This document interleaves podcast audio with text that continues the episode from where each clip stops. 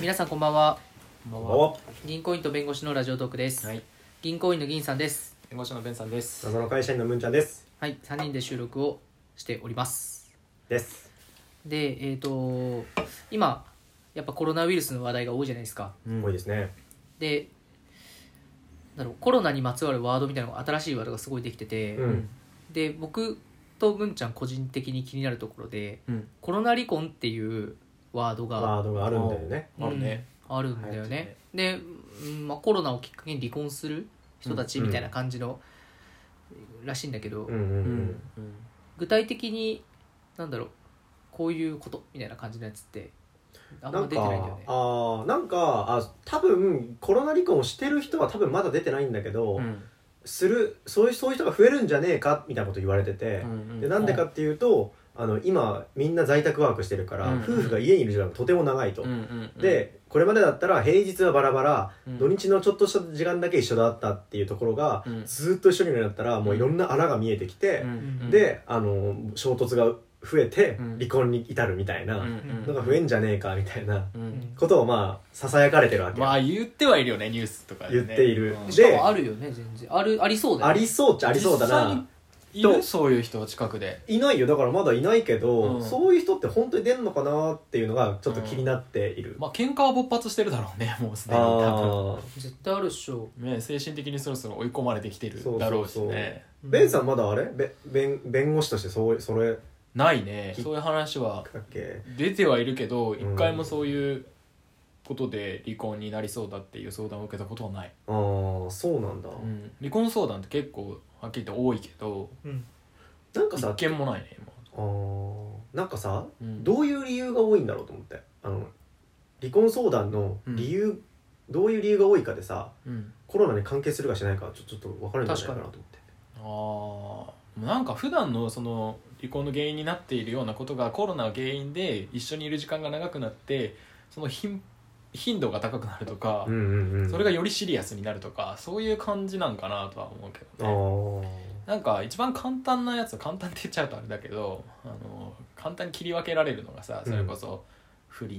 うんあーそうだね不定行為か不定行為 DV と悪意の域だとかっていうのはさ、もう明らかにそれはもう離婚自由になってるわけだからさ、うんうんうん裁判所に持ってけばもう明らかにスパッとこう離婚って持はっいてっはていくはれいるはいやつがあればさいいんだけど、そのコロ考ナえ方の、うん考え方の違いとかさうん、そうそうそう性性格格のの不不一一致ってのみもたいさなのもあやるっんぱだよりね割合的に一番多いのはそれみたいなんだけどあへーそうなんだうん、でそのへー性格の不一致っていう部分がそのコロナ感染症で一緒にいるっていう時間が増えて顕在化するっていうのはまああるんだろうなっていうのはそへーれはね別に全然想像はつくかなっていう感じではあるけどそれ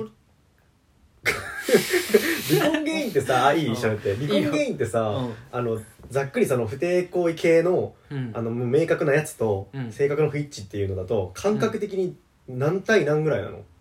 割合ってこ割合どっちとの方が多いの相談のレベルで言うのであれば、うん多分性格の不一致とかそういう不明確なやつの方が多いかなあそうなんだじゃあ結構コロナ離婚あり得るねあり得るなうんいや明らかなやつは、うん、そそんなに多くないのかなあの受任に至る実際うんうにんうん事件化して調停を起こしてとかっていうものの統計で考えるともしかしたらそういううー明らかなやつの方が多いかも DV とかあー離そ婚っとか、か裁判沙汰にするそうそうそうっていうね相談のレベルだとうんそういう不明確なやつの方が多いかなっうんうんていう印象うんうん統計取ったわけじゃないから分からんないけど印象そうねそういうのってさ結婚してすぐはあの性格の不一致系の方ってさ、うん結婚してなんか割とすぐの人が多いのか、うんうんなんか割と結婚してる人が多いのかとかなんか長く経ってっていう人が多くてあそうそうそういやそれもまちまちじゃないかなあそこはあんまないんだうんでもねななんだろうどっちかっていうと長い人の方が多いかなもう数年経って5年10年経ってとかあそうなんだとかもうそれ超えてくるともう実はもう30年経ってますみたいな、うんうんうん子供がうんうんうん成長しきってはいはい2はい人になったのでっていうことでもう昔から離婚考えてて 子供が一人前になったからもう離婚しますみたいな話あそれってさそういう相談してくる人ってさ、うんなんか一個きっかけがあったりするのこのこういうことがあってもう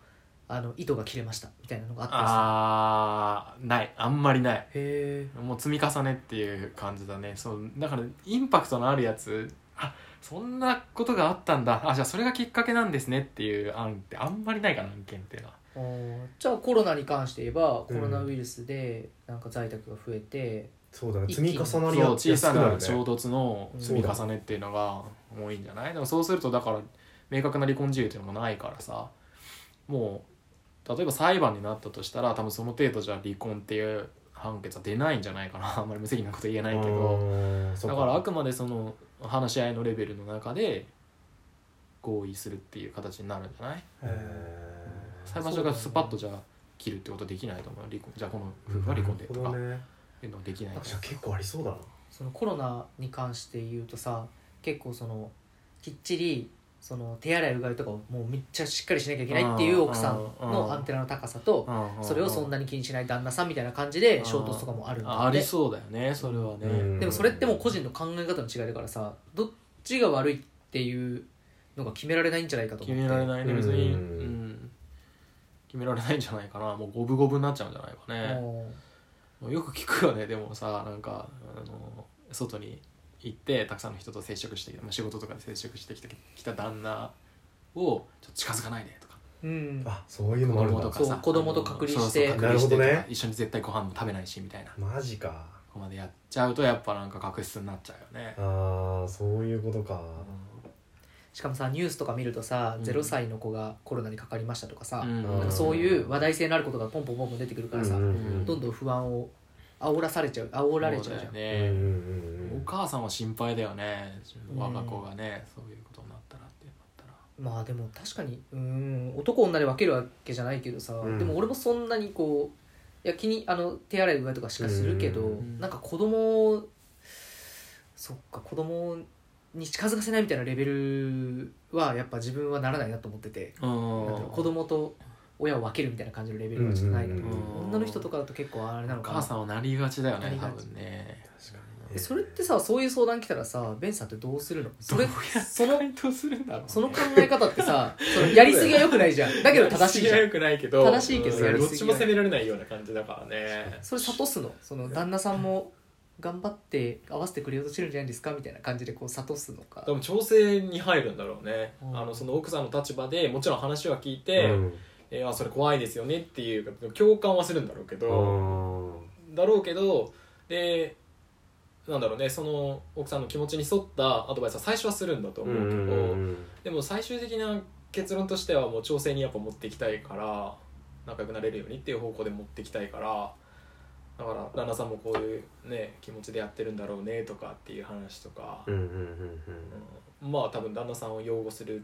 発言もすると思う最終的には。それはでも奥さんの温度感次第かなある程度、まあ、最初はさ熱あってきてると思うけど、うんうんうんなんか話をする中で結構収まる人もやっぱいるかあらさそうなんだ話聞くだけでさそうであのうんうんって言ってあげるだけで本当に違うからさうんうんうんうんうんであそれ辛かったね大変だったねうんっうんうんうんていうだけで全然温度下がってくるからうんでそうなった時に奥さんの方から自分からさでももうちょっと頑張ってみようかなとかさうんいうことあるんだよねうんでもしかしたら旦那さんもこういう気持ちだったのかもしれないとかうん自分から言い出すからでその時にそれをあの旦那さん側に立ってちょっとそれを擁護してあげるっうんうんうんていう形で調整はするかな離婚にならないよそんなレベル高いことやってたねベンさんいやビビったわうん今、 うんうんすごいうよにねそううんこれは別に多分えだってそれさ0円じゃんゼロ言円ったらうん0円の仕事でそこまで出すってすごいなって思わんね俺とかはさそういうなんか転職の斡旋会社いるからさ、うんなんかし職場の愚痴とかめっちゃ出てくるんだけどさ、うん結局転職するかしないかしか考えてないから、うん転職しない人だったらうんまあ言ったらこの電話で終わりなわけだからみたいな感じで考えちゃうのよ、うん仕事なるのほどねそうだから0円の仕事とお金になる仕事だったら明確に結構俺分けちゃうところはあってうあんあーそこが0円の仕事でそのやるみたいなやるんだみたいなまあお金のことだけ考えたら煽るよねうんそうだよね離婚をねそうだよねその離婚させようっていう話になるんだろうね、それはそれで受任して着手金もらって成功報酬もらって相手の旦那からねあの財産分与で財産分取ってでその分の数パーセントをもらうっていう方がいいんだろうね、 お金だけ考えたら、ビジネスっていうんだったらでもビジネスじゃないビジネスじゃないとは言わないけど半分ビジネスうんうんで半分は公益というかうんなるほどねすごい正義とかいい弁護士なんだよやってるからそういうことだようんね、多分この弁護士はいい弁護士この目の前にいる、うんこの子はうん多分多分だけど俺の勘で言うとこいつはいい弁護士 だありがとうなんかさ銭湯の一日いる人じゃんそれこれはいい弁護士だぜいやでもねそれはねそれ 本当にでもそうやって言ってもらえるだけでもねあの無料でたくさん仕事ししてるからそれをなんか甲斐がある、いや交易っていう感覚があるのはすごいよねう、うん